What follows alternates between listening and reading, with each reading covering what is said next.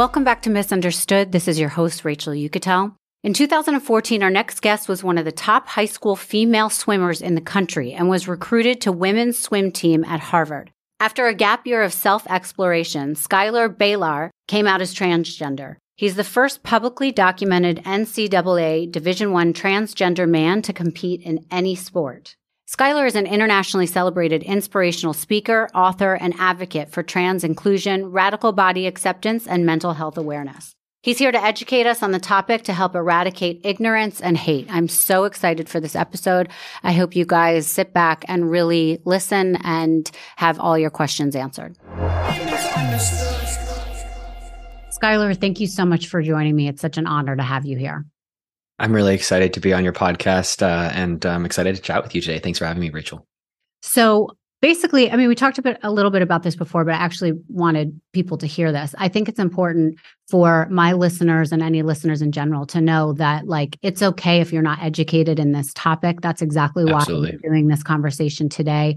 Um, I'm not somebody who is really educated in it, besides what I read in the news and a lot of what you see on TikTok or on Instagram and social media. So it's so exciting to have you here because I think that education is the thing that can actually get rid of the hate and the misunderstanding. And a lot of the ignorance is what scares people, I think. And I mean, that's just my opinion. And I think that it's really important for people to be able to make educated decisions based on facts instead of things that scare them.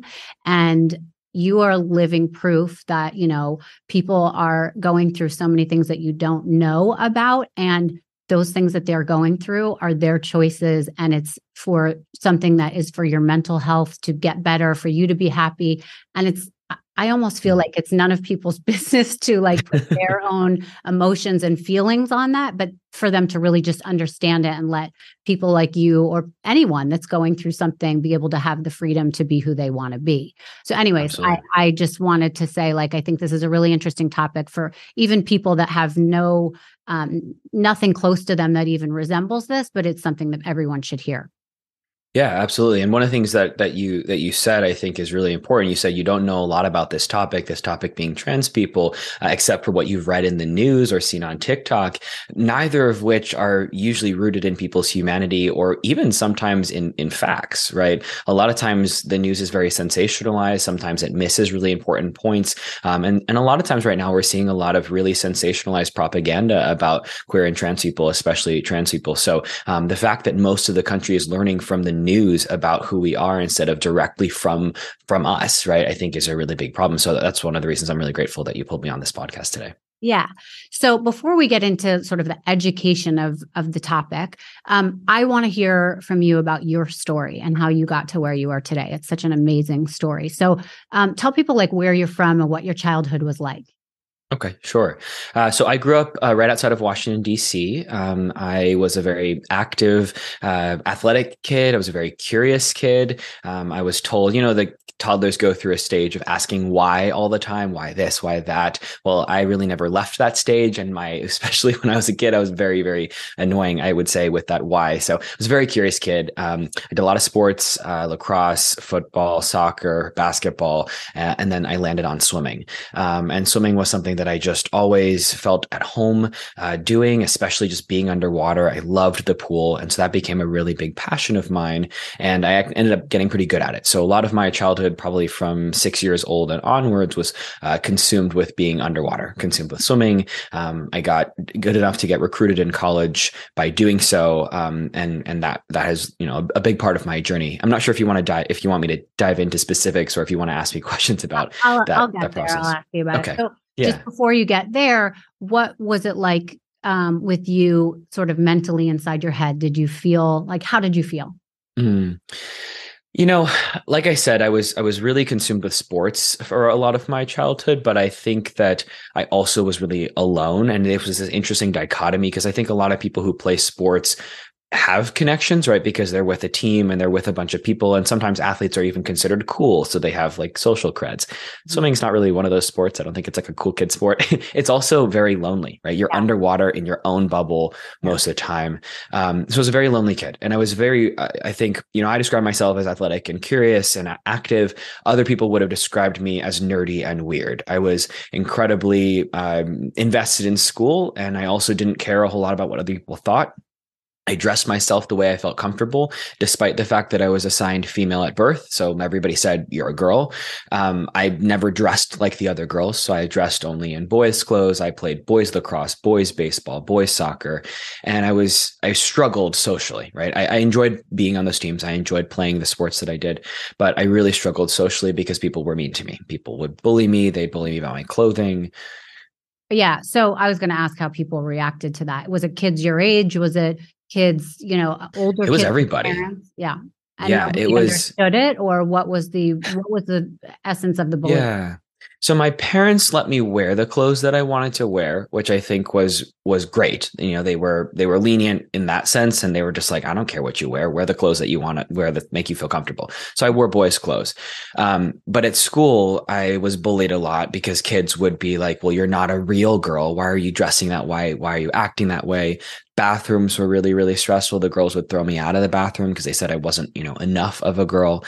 Teachers would make comments about me uh, my clothing my hair my my body um, and you know ridicule me for not being you know what they considered girl enough quote unquote.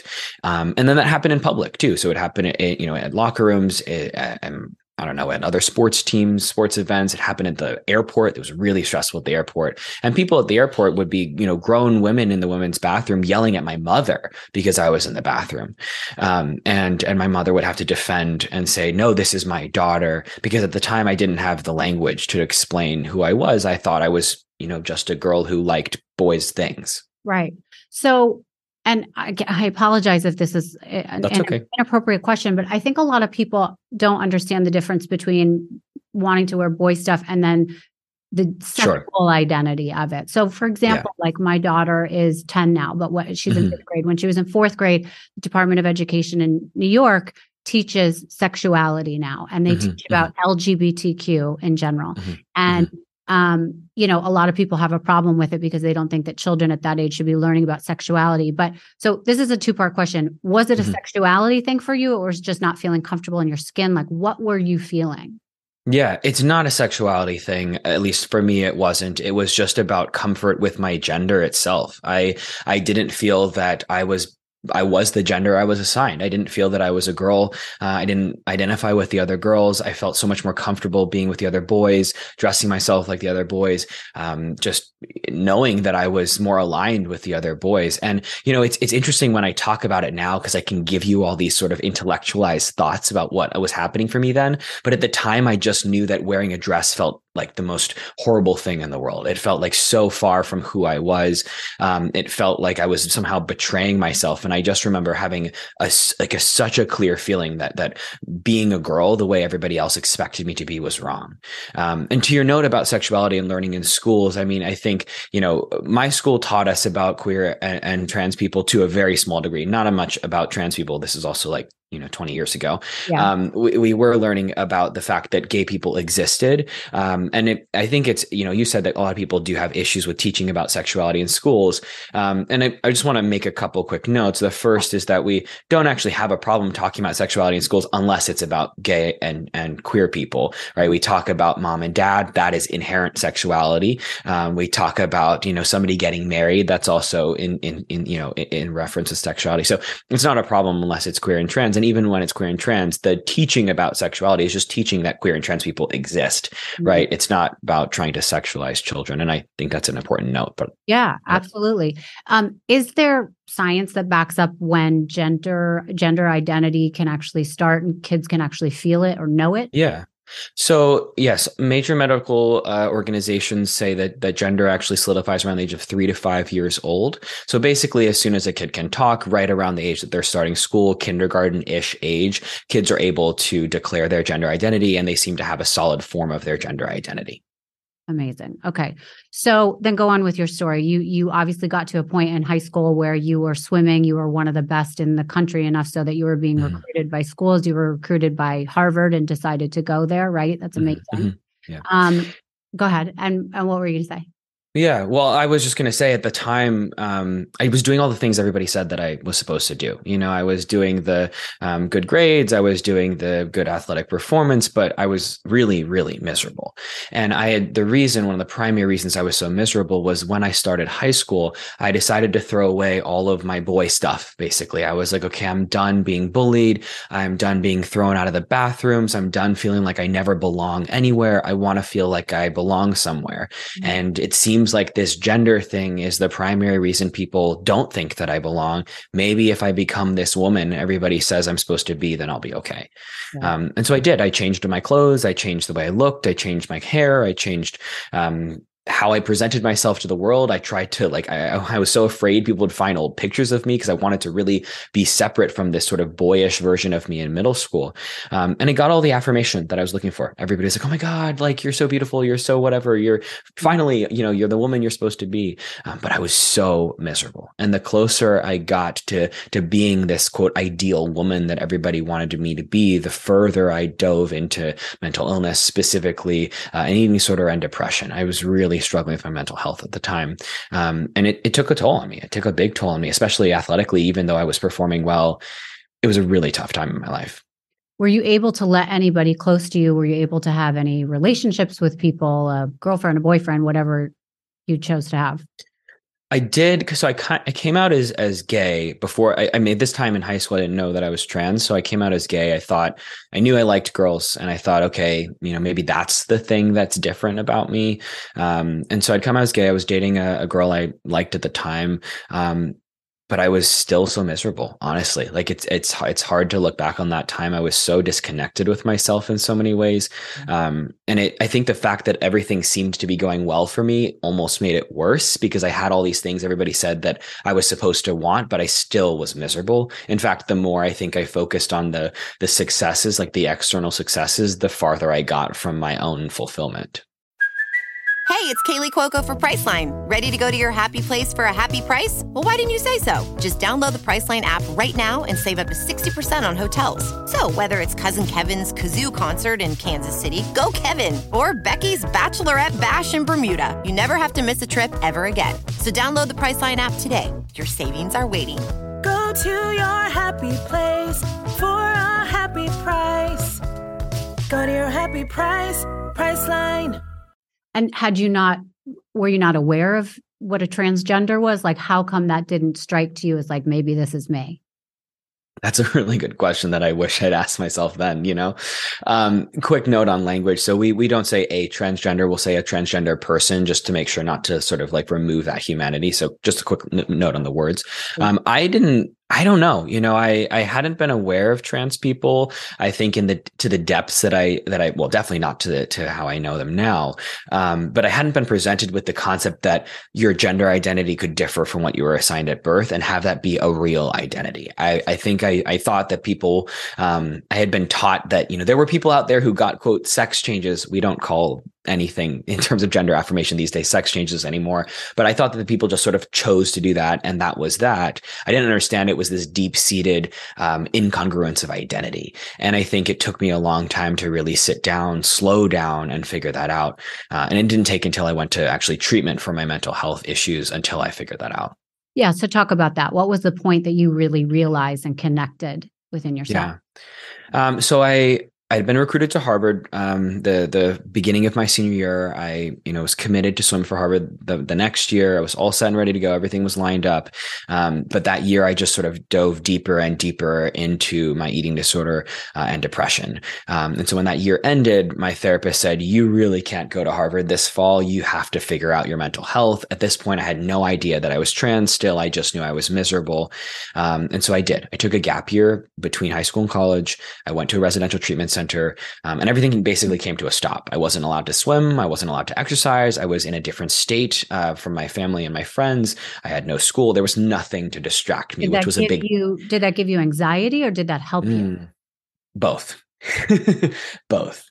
Uh, I think it was anxiety inducing in that everything was new. It was helpful because a lot of those things that I just named were ways that I was distracting from being able to see myself. You know, I think I had been um, using athletics, using academics, using social interactions as a way of sort of numbing myself to who I really was because going towards that was so scary. Um, so at treatment, I was able to really dive into to myself, um, learn about who I was. I had a great therapist who, honestly, the work that we did together was life saving um, because she would really encourage me to think about who I am and ask me what do I want in the world, not not not what is successful. What does Schuyler actually want? What does Schuyler actually need? Um, and from there, I was able to realize that I'm transgender. And I know you had a moment where you figured this out and were able to communicate this with your father. Tell us about that time.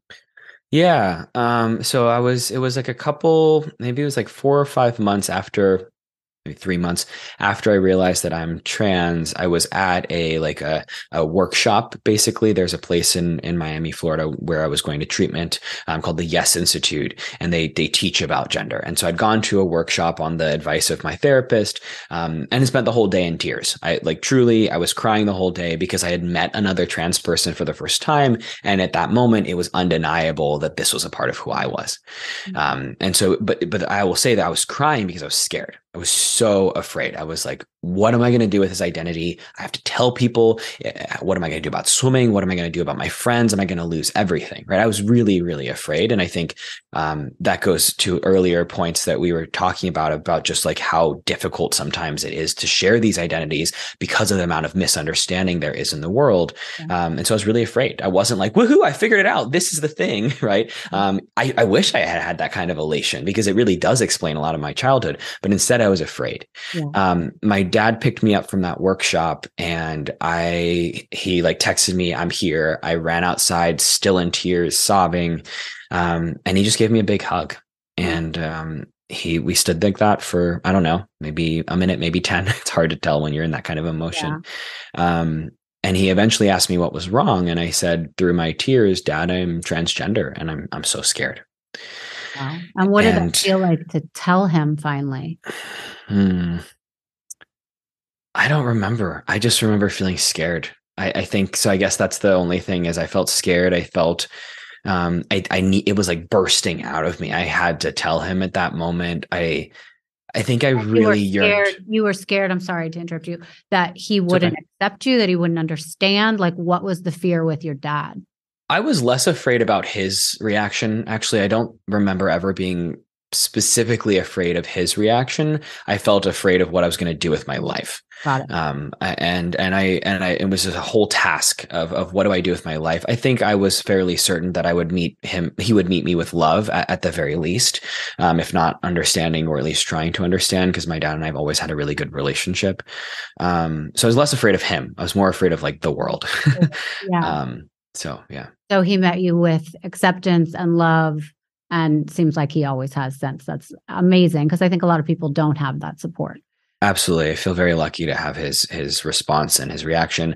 We have definitely had our bouts of fighting and screaming at each other and figuring things out, but um, but that that love has been a through line for for my whole life. Yeah, that's really amazing. So then talk about what happened when you went back to school. What was that like to then go back and you had this spot on the women's swim team and you know what did you decide to do from there? Yeah, so I didn't immediately go back to school actually. So when I told my dad it was the summer of 2014 and I wouldn't start school till the the following August of 2015 because of my gap year. So I basically had another year to figure out what I was going to do with my identity and my sport and my life. um, and so throughout that year, I, I I basically went back and forth. One week I was like, I'm going to swim. The next week I'd be like, I'm not going to swim. And it it probably was like that for about six months until the men's coach actually at Harvard said, Why don't you swim for me? He said you could swim for the men's team and i was like oh my god now what uh, and that was an amazing proposition right a, a very forward thinking very progressive yeah that had never happened before correct no, not in Division One sports. No, it had never happened before to have a, a transgender man compete on a men's sports team uh, in Division One sports. It never happened before. But he said, "Let's do it." And there was there were the rules in place, and actually those rules had been in place for ten years, Okay. um, since 2000. Um, well, now they've been in place for 10 years. I'm sorry. At the time, they've been in place for four years since since Okay. 2011. Um, and he said, "Yeah, why don't you swim for the men's team? If you identify as a man, you are here at Harvard. I coach the men's swim team at Harvard. No brainer." He literally was like that simple about it, which is again very incredible. Unheard of. And how did yes. the guys on the team feel? um, I'm told that for the most part, there was little pushback. There was a lot of, gosh, I've never seen this before, right? Mm-hmm. As you might expect, I think honest, right? They had never done this before. A lot of them had never heard of a trans person. I think people, I, I, I'm told that people were nervous about what are we going to do about the locker rooms? Where is Schuyler going to change? But most people, uh, my, my coach Kevin told me this, most people were mainly concerned about will Schuyler be able to keep up?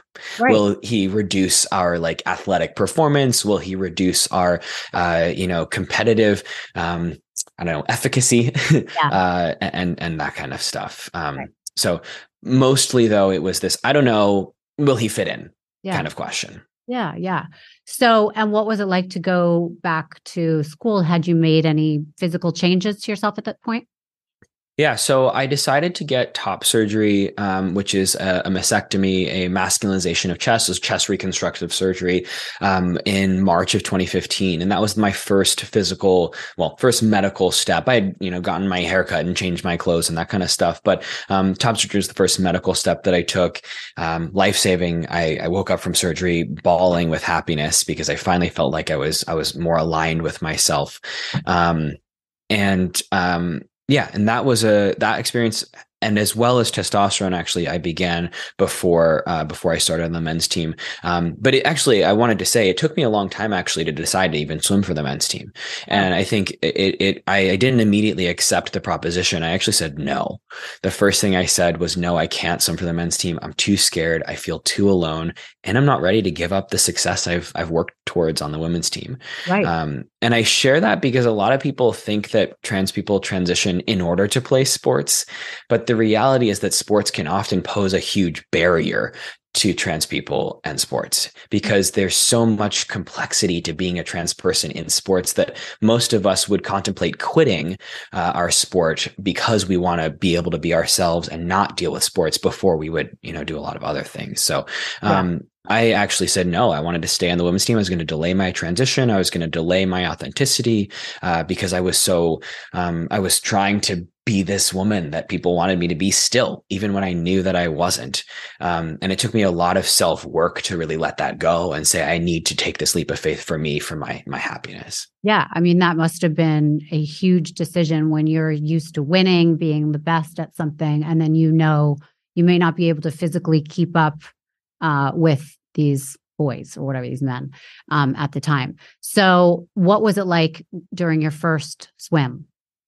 Yeah, well, my first swim on the men's team was was frightening to say the least, but I think it was a lot. Um, um, what's the right word I'm looking for? It was emboldening as well. You know, I I I think that one of the things that people assume about me and about transgender men like me is that we can't possibly keep up with or or beat cis men, and that's just not true. Mhm. And I, I, I actually spent a long time before I transitioned. So when I was still competing in the women's category, being better than a lot of the men on my team before I transitioned. And Oh, that's actually one of the reasons that I was so good is I was able to beat a lot of the guys. And we had, we would have these practices all the time where it was like, if, if, if me or my friend, um, one of my teammates, if, if one of us beat one of the guys in a race at the end of practice and the girls would get out early and the boys would have to keep doing the set. And that happened frequently, right? We would, we would beat them frequently.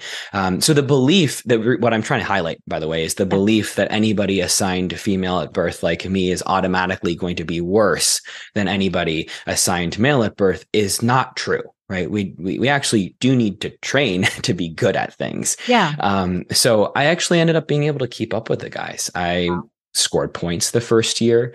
Um, I, in the end of my four years there, I ended up actually beating 87 and 85% of men in my, my two best events, the 100 breast and 100 butterfly, um, in all of the NCAA. So, um, cis men do not always beat trans men. Trans men are capable actually of, of, winning against cis men, which is pretty exciting. That is so exciting. So, this ended up being the first time people saw you swim, though, right? You never swam with the women's team because you took the gap year, correct? Am Yeah, I- I'd never swam on the Harvard women's team. Yeah, I took So- the gap year and then just started Harvard uh, on the men's team and all four years on the men's team.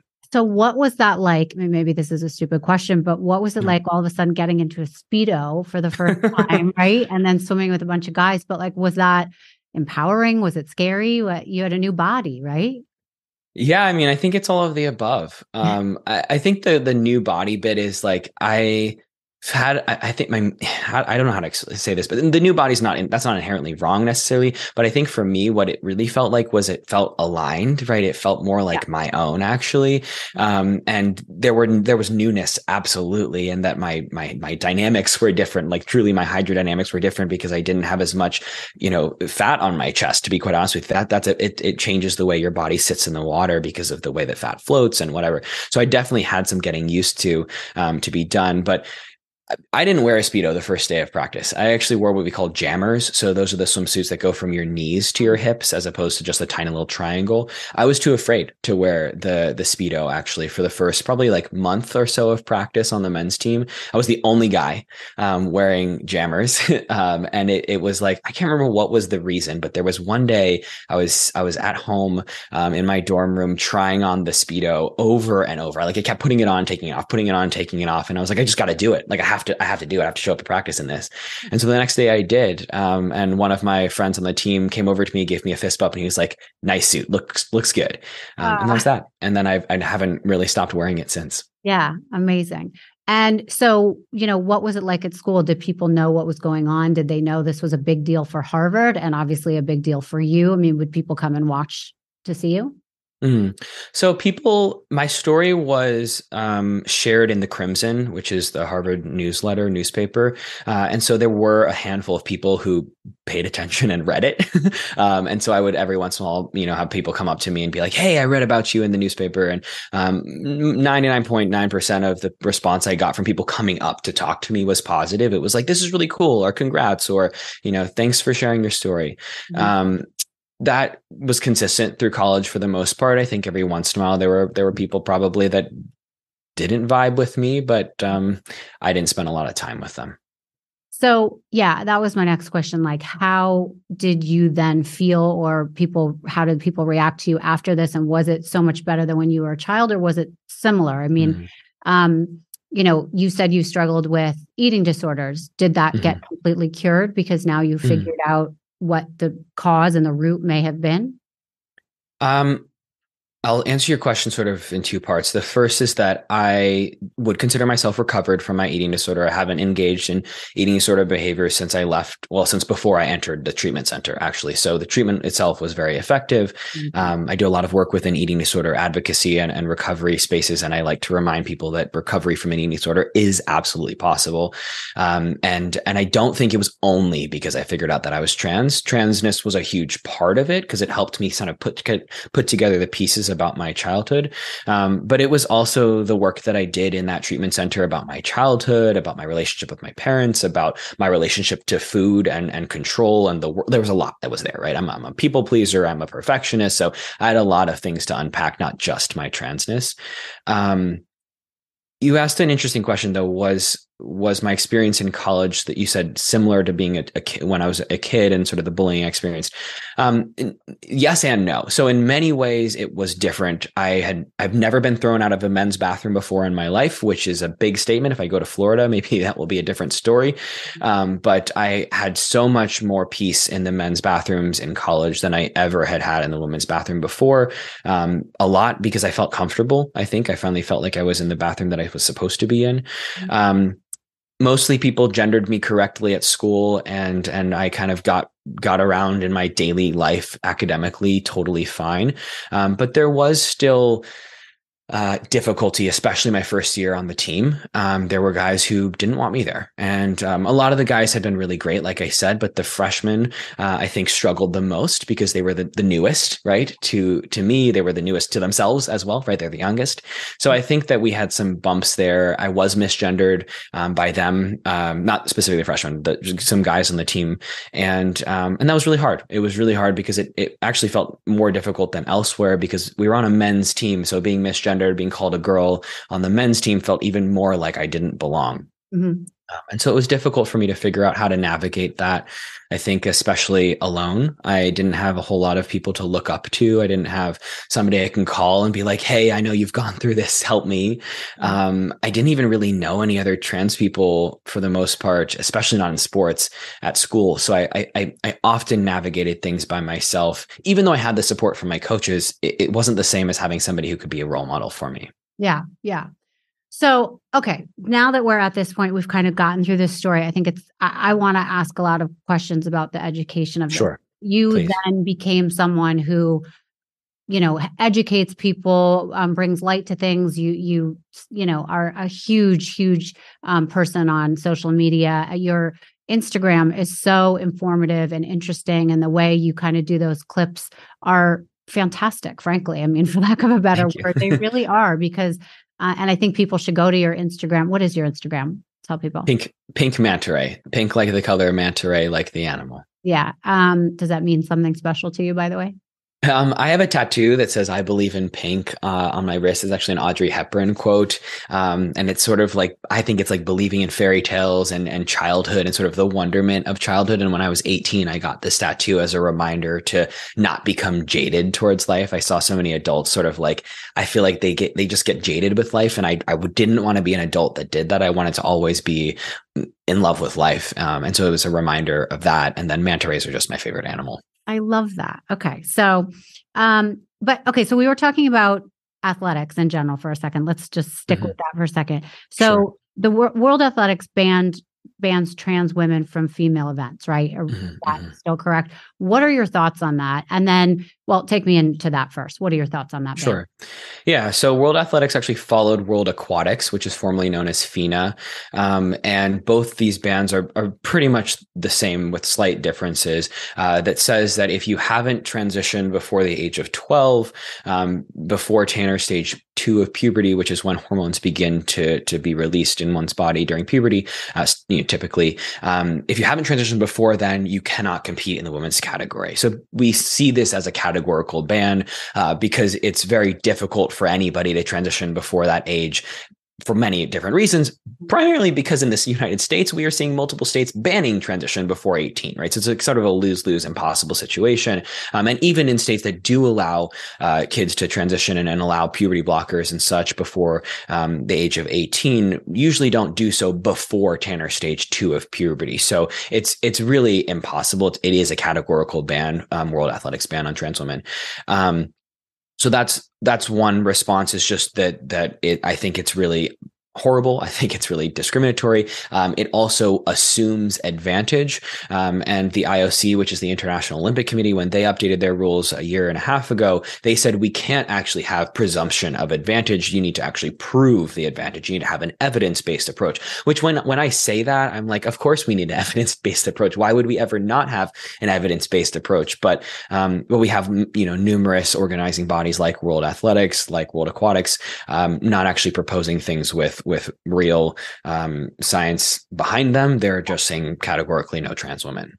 But like, aren't they making a lot of a, a big deal in these bills that they're trying to get passed or having been passed about, Mhm. you know, people are screaming about, oh, let's not cut off our kids' genitals, you Yeah. know, at such an early Yeah. age. And uh, talk about that. Like, that's not Yeah. what what it's all about, is it? Right? No, no, no, absolutely. I'm really glad you brought this up. So there is a common narrative of like, I don't want my kids' genitals cut off at, you know, at, at their when they're a toddler. Stop cutting off the genitals of toddlers.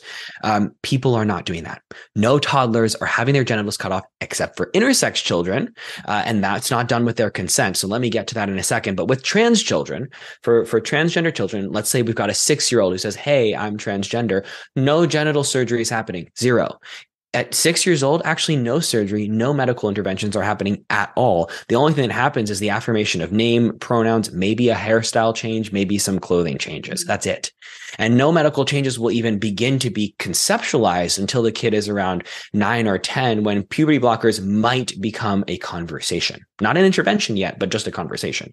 And then around age, you know, 11 or 12, then maybe there will be puberty blockers again, if they're allowed. And then after that, around 13, 14, 15, then cross hormones might be administered. Cross hormones being the hormone that wouldn't natally be, uh, be introduced into the body. So for me, as somebody who was assigned female at birth, cross hormones would be testosterone. For somebody assigned male at birth, cross hormones would be a form of estrogen. Um, but there's no surgery. Note have I, I've not said surgery at all. so right. nobody is, is, is cutting off the genitals of toddlers. And for the, for, for, you know, the extent of my knowledge, nobody's really cutting off the genitals of any minor. In order for any minor to get any kind of gender affirmation surgery, which is almost always chest surgery, by the way, not genital, but any, any type of surgery, they have to go through extensive medical board reviews, ethical board reviews, have parental consent, and usually have to have been presenting in their affirmed gender for, you know, decade, a decade, you know, right. um, since they were like five. right. So this isn't happening. We're not just doling out gender affirming surgeries to toddlers. Um, they're very intense processes to have, you know, 15 or 16 year olds maybe get surgery. Right. So, um, talk about puberty blockers, like you just said. Are they safe? Is it like, what does that mean? Because I think that's been such a big conversation yeah. in people that are talking about um, people who are assigned uh, female at birth, no, male mm-hmm. at birth, excuse me, mm-hmm. and then mm-hmm. become female and then want to compete, for example. They are in mm-hmm. its uproar because they think it's completely unfair, um, mm-hmm. which almost seems like more of a conversation than somebody like you um, that was assigned female and then became male and that mm-hmm. doesn't seem as like threatening to people in sports right so sure, what does sure. it have to do with the puberty the stage when puberty happens that they're talking um, about?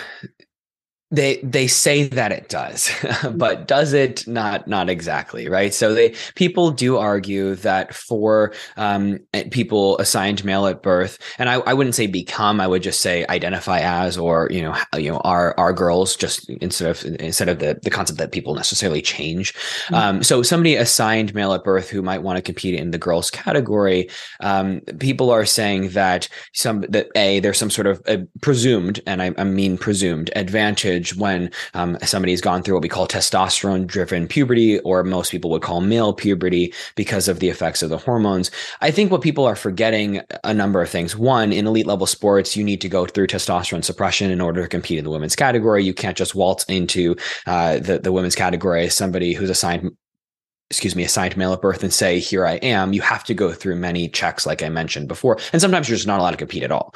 But when we're talking about kids, people forget we're talking about children.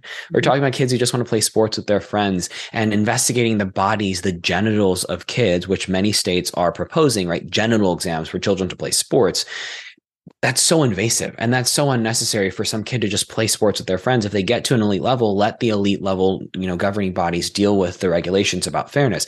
But everybody's crying about fairness and there's so many other barriers to women and girls sports especially girls sports by the way mm-hmm. um, that have to do with fairness that have nothing to do with trans people. We've actually seen that in states with inclusive policies more girls play sports and that with exclusive policies so policies that exclude transgender girls we have a reduction of girls playing sports sports, all girls. Mm-hmm. Yeah. So, um, what do you think the real fear is that people can't get over when talking about trans in sports? I think there's a number of things. First, they're being lied to, right? I, I, and I think that's really, really key. People are being lied to. They think that trans women are dominating women's sports, and that's just that's not true. Not true. You couldn't name more than three people who are trans women who have won international or national competitions. I would bet. Um, there's about 20 of them total in the history of recorded sports, which is a massively small percentage of all women who ever won international national competitions.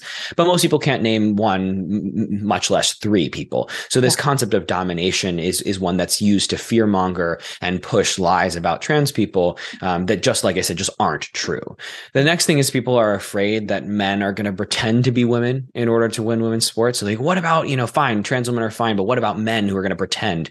This has never happened. It, you know, it's never happened. Trans women have been allowed in, in women's sports um, for decades in the Olympics, decades in state sports, um, uh, over a decade in the NCAA and in college sports. And we've never seen that happen, this pretending concept. The other thing is that again, you cannot just waltz into the women's sports category if you are assigned male birth and want to compete at the elite, elite levels. You actually have to quote pretend if you if we want to go with this narrative, you have to quote pretend for one to three years, and this quote pretending includes also going through hormone suppression. Um, in some sports, you are still required to have genital surgery in order to compete. So this whole pretending thing, what man who's trying to boost his ego is going to do this in order? Like, I just I can't see a world in which that would happen. Mm-hmm. Um, so that's another reason. Uh, and then the last reason is is really the fear of it's kind of similar to the second one, but is it's the fear of patriarchy. It's the fear of men who are going to abuse power to hurt women. And this is we, we've seen this perpetrated against trans people in so many different arenas, specifically about sports and then also about bathrooms, where people are saying, but men are going to hurt women. Well, if men who are going to hurt women are the problem, we should actually deal with those men and not punish trans women as a result. Yeah, yeah. So you've corrected me a couple couple times because I'm I'm not really sure on what to say. What are the things you should never say to a trans person? there. yeah. Well, so the, the first one I, I always hope is obvious to people, but I'm going to say it anyways because some people will still ask me this. We should never ask trans people about their medical history, specifically about their surgeries, specifically about their genitals. So people will often be like, well, Schuyler, so I know you've gotten top surgery because maybe I've said it. Well, they're like, well, have you gotten, you know, the other surgery? Um, and I, as an educator, will answer the question because I'm an educator. That's what I do for work. I am paid to do this work for the most part. Um, and so that's, that's what I do. But most people actually, regardless of whether or not they're trans, don't like to talk about their genitals with random strangers. And if you do not walk up to any other random stranger and ask them to tell you what their genitals look like, you absolutely should not do that to trans people. Now, if you go up to random strangers and ask them about their genitals, then that is a you problem, and you might need to do some priority reassessing. right. Okay. um, that, that, makes so a lot that's the first one. Okay. Um, what um, are some more that we should know about? Yeah. Um, the second one I would say is the assumption that being trans is a choice. A lot of people think that I've chosen to do this. That's one of the reasons that I edited the word of sort of like changed into, uh, you know, became male, as you said. Mm-hmm. Um, I, again, I wasn't offended as you said that. I just wanted to to note a lot of us don't feel that we have chosen right to change gender necessarily, but rather that we're finding the language or the courage or the resources to affirm who we've always been. Mm-hmm. So as I as I explained about my childhood, I feel like I've always known this about myself. I just didn't have the words to be able to say it. Yeah. And that distinction is really important in also reinforcing that who I am is not a choice. It's a choice to share it, right? It's a choice to affirm it. It's a choice to live uh, as the way that I am. Um, but it's not a choice to be transgender.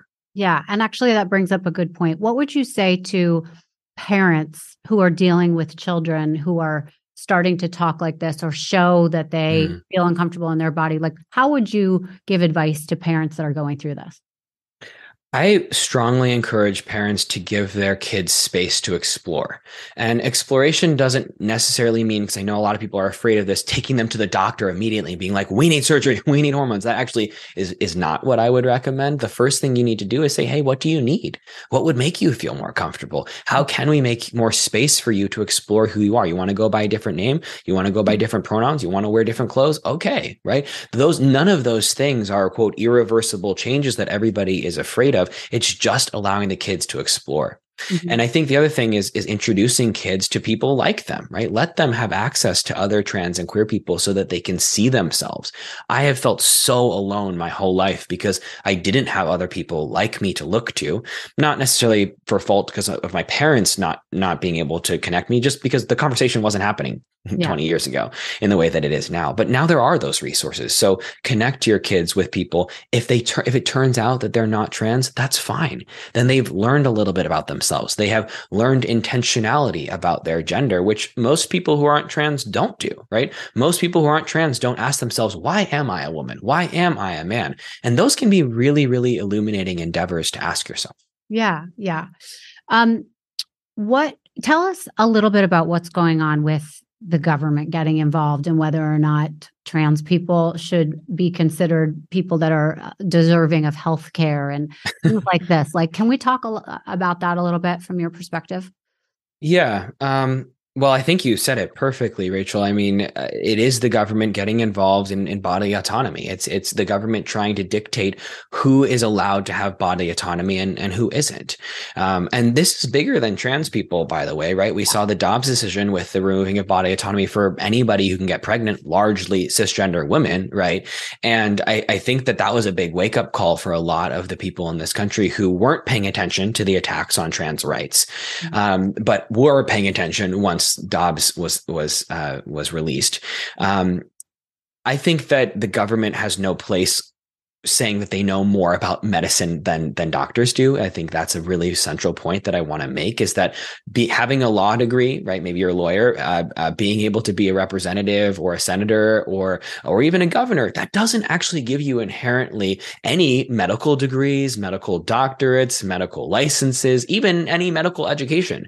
And yet we have these lawmakers, especially the governor of Florida and the governor of Texas, who who are saying that they know more about medicine um, than than doctors do. And every single major medical, psychological, and psychiatric association affirms that providing gender affirming healthcare for trans people is not only appropriate, medically necessary, but also can be life saving. Mm-hmm. Um, and so I think that these bans on gender affirming care for youth and even for adults, because we're seeing it on adults as well, um, are inhumane. I think they're discriminatory. I think they're wrong. I think they're absolutely ridiculous. Mm-hmm. Uh, and I think they're a, an abuse of power. Yeah. Um, what would you say to people who are not trans and don't obviously understand a lot about this and basically can be as simple as straight people, right? But they want to support you, they want to know more. Like, how would you educate these kind of people into, you know, helping with this? Yeah. It's a good good question. I mean, I think that the first thing is I, I want to pl- I'll do a little shameless self plug. I've written a book actually. It's called He She They: How We Talk About Gender and Why It Matters, and that's a great place to start. I think that a lot of times again people are learning about trans people from the news and they're not learning directly from trans people and I think it's so important especially when this is an issue rooted in humanity mm-hmm. uh, that has been so polarized and politicized. I think it's important to learn from us. And so I, you know, I work with hundreds of, of trans people. Um, I'm a trans person myself, and I've poured all of that into a book to really teach anybody, especially the people who have no contact with transes who don't understand at all the the language, the humanity, the story, and it's it's done through my narrative as well to make sure that people are situated in in humanity. Um, so buy my book is a is a way to start. Mm-hmm. Um, but the other thing is, I think one of the things that um, I'm trying to figure out how to say this best, but I think you actually said it at the beginning where people don't always know all the language and they're afraid of engaging in the conversation because they don't want to be wrong. They don't want to be canceled. They don't want to offend. Mm-hmm. And all of those are actually really good intentions. And I think we should still step into this anyways, because it's not actually just about trans people. As I named, this is, we're seeing attacks alongside the hundreds of anti trans bills. We're also seeing attacks on abortion, which again, largely affects cisgender women. We're also seeing attacks on, on voting rights, which is disproportionately affects black and brown people. Um, we're seeing rising rates of, of violence against uh, indigenous women. So this is, this is about a lot of different kinds of people. We're also, by the way, because cis white men, so, um, men who are not transgender, who are also white, actually have, report the highest rates of suicide. Um, especially middle-aged white men, highest rate of suicide in the country. Uh, why am I bringing that up? Men's mental health is lower than it has ever been before. Men have like six times less friends than they ever have. If you have less friends, you're more likely to to commit suicide as well. Um, the whole country is in jeopardy right now, and I think every single group, including the the quote dominant groups like white men, um, are suffering, are in pain because people are not actually paying attention to their own humanity and they're then dismissing the humanity of other people. So I think it's actually really key. And this is what I try to explain to people in a myriad of different ways that all of the stuff I talk about with regards to trans liberation actually affects everybody because everybody has an experience with gender and everybody can step into that experience and either be liberated or they can put themselves in a cage with gender. Right, right. Um, what are your thoughts on people who are, let's say, older or really set in their ways and their thoughts are just so wrong? You know what I mean? Like the, you hear about mm. these white old people that just are so scared of new things, new ideas, and they're almost like, oh my God, I won't go around a trans person or a gay person because I'll catch it or someone will, you know, just stupid things like that. Like, what would you say yeah. Um, well, I do want to say that you cannot catch being trans or or gay, Mhm. um, but sometimes that doesn't persuade people. So when it doesn't, what I what I usually try to tell people is actually you've probably been next to queer and trans people before, and been fine. You've survived because there's a lot more of us out there than you probably think. So one is just data by telling them you actually have been around us and you've been fine. I mean, if I'm talking to them, then they're around me and they're they're fine. um, but I think so. Age is often used as a, an excuse or, or sometimes an explanation, but most often an excuse as to why somebody won't shift. And I actually, my grandparents are almost 90 and they are the most supportive people of me in the world. And by the way, they're also Catholic. They're also immigrants. Mhm. Um, they also, I think, tend to be more conservative than than than I don't know the average person. And so I, all of that to me is like if they can do that, right? Mhm. Korean Catholic immigrants, um, I think anybody can. Anybody will. Mm, no, right? Not everybody will, but we can. And I think, um, I think that that's a, a reminder. I think people can use age as a reason not to adjust, but they can also use it. And this is what I encourage people to do um, as a reason to be like, why is any of this actually important? Actually, the only thing that's important is human connectedness and love, because it's the only thing I can actually leave behind. Right. And and so sometimes I try to have people remember that too. Um, and it's hard. It's hard. Sometimes we we have to let people be stuck in their ways, and we have to move on without them. Yeah, yeah. So I guess succinctly, what would you say is the most misunderstood thing about trans queer people that you want to, you know, put out there? trans people are largely misunderstood as some kind of threat. And trans people and transness are not a threat. Transphobia, bigotry, racism, patriarchy, those are threats. hmm Yeah. And what can like people do to learn more besides reading your book? Like, how can they get educated? How can they get involved? If you are reading about trans people on the news, then you also can access trans people's Instagrams. Um, you can access trans people's TikToks. You can access trans people's Twitter accounts. So listen to us, right? If you're going to actually learn about us from online sources, then learn about us from directly from us. Uh, I think that's a really easy way to do it. Instead of reading an article about trans people online, read uh, an Instagram post from somebody who's trans. Um, there's a lot of us online. There's lots of us to follow. If you go to my website, pinkmantaray.com slash follow, there's a whole list of people I recommend following, but you can also just, you know, look it up on your own. And Pride Month is coming up here. I mean, there's all sorts of ways for people to get involved and see and learn. What are you doing for Pride Month? Anything? Yeah, I'm going to be um, in several different places. Uh, Provincetown, there's a there's a, a Men of Color weekend, which I'm really excited about. Uh, that I'm going to go to. But uh, I would encourage people because I don't know where your where the, the audience is coming in from. I have actually workshops that anybody can come in from anywhere. Uh, I have I have three workshops that I'll be hosting um, in June, which I'm really excited about. It's trans activism um, and you, which is about the anti-trans landscape legislatively and how we can respond to it. I've got Trans Action, um, which is a workshop about daily allyship. How can you understand how to be an ally on a sort of daily basis to trans people? That's, I think, a really sort of like basic starting point. Um, and lastly, uh, I've actually got one about rainbow washing, which is a bit of more of an advanced term, but it's um, it's about basically companies that will put rainbows on everything, but not actually support trans and queer people and what that means. How are you feeling now in life? Oof, that's a great question. I don't know if it has a simple answer. I mean, overall, I'm very pleased with where I am in my life. I have a lovely partner. I have a puppy that's really cute. Um, I live in a in a in a home that I that I love in a city that I like. Um, so in many ways, I feel very, very grateful and very lucky. But I also am living in this world with hundreds of anti-trans bills trying to criminalize everything about myself, and so there's a conflict there. Um, but I, I guess the succinct way to say it is that I am very happy as who I am. I'm very grateful for my transition, for all of the gender affirming resources I've been able to access, um, and transphobia still makes my life hard. Um, and I guess my last question would really be for people that are really struggling still and are listening to this. Like, Mhm. do you, uh, it makes it seem like you are much happier at the life you have now and that you took that leap of faith and you believed in yourself. Would you recommend that for other people? Absolutely. Without pause, I think that taking leaps of faith for ourselves, for our own happiness, is um, almost always the best decision. I say almost because I think everybody has their own journeys, and maybe for somebody it's not. But in my experience, um, I always have encouraged people to be themselves and um, try their best to find the way, the the, the path forward that's going to create the most peace for them.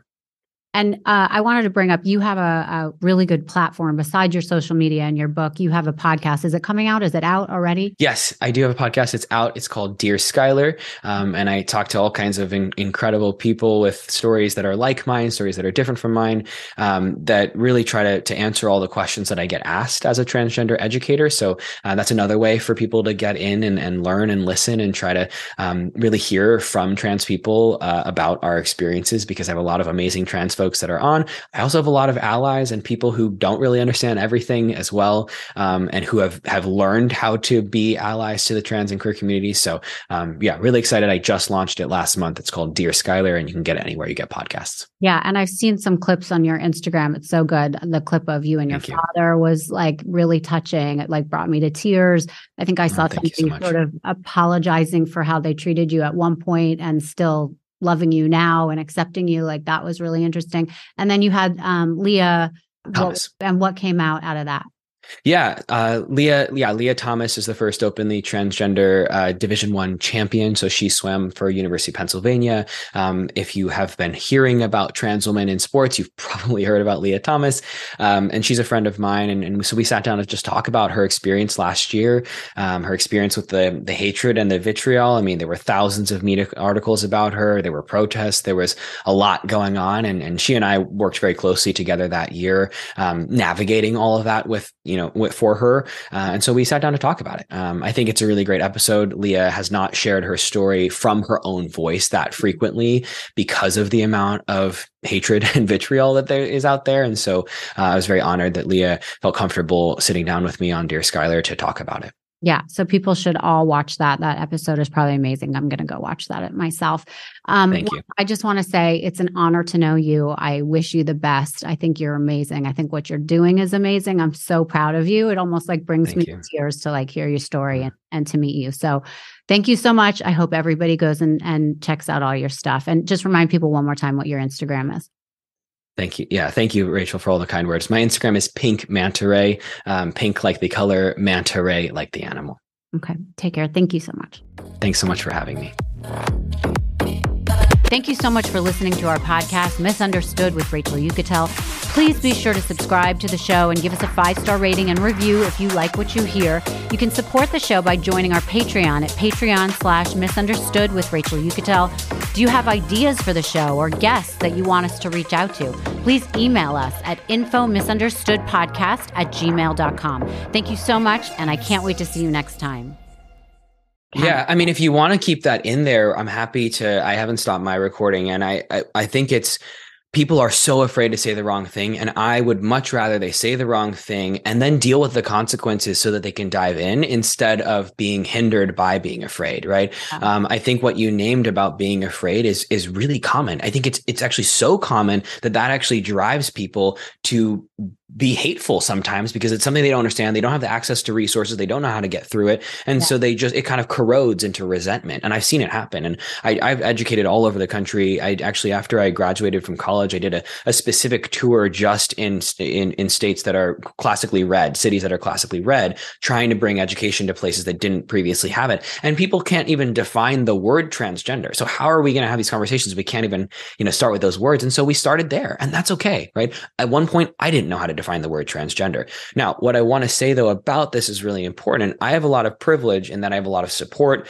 I have the education. I do this for work. I'm paid to do this. So there's space in my brain to deal with people saying the wrong thing, to deal with people having the wrong assumptions, to deal with things that could hurt. Not mm. every trans person has that.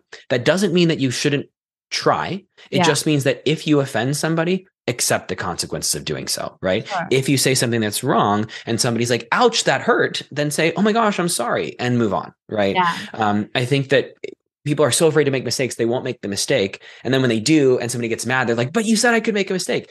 You can make a mistake, and sometimes there's going to be a consequence for that. And that's yeah. okay. You can still keep in this fight. Right.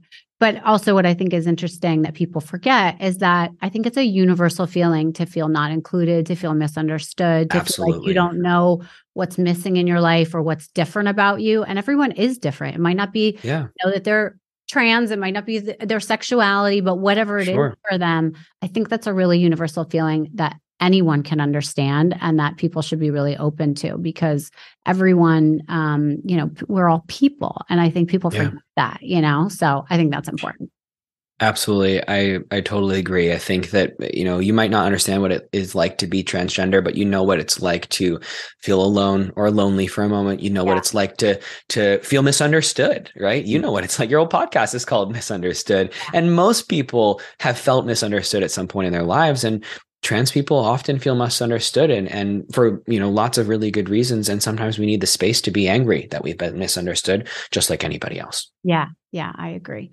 well it was such a pleasure um i hope we can stay in touch at some point when your book comes out we'd love to hear from you again it's in Thank you. october right that it's coming? October 17th. Yeah, I'm really excited about it. Um, Yeah. so yeah, any, I would love to chat about that as well. And, um, looks amazing yeah. i saw your post from the other day so it oh, thank you so much. congratulations Thank you. Thank you. All And thank you for all the kind words. It's really, um, it's lovely to meet you and, and to have this conversation together. Misunderstood.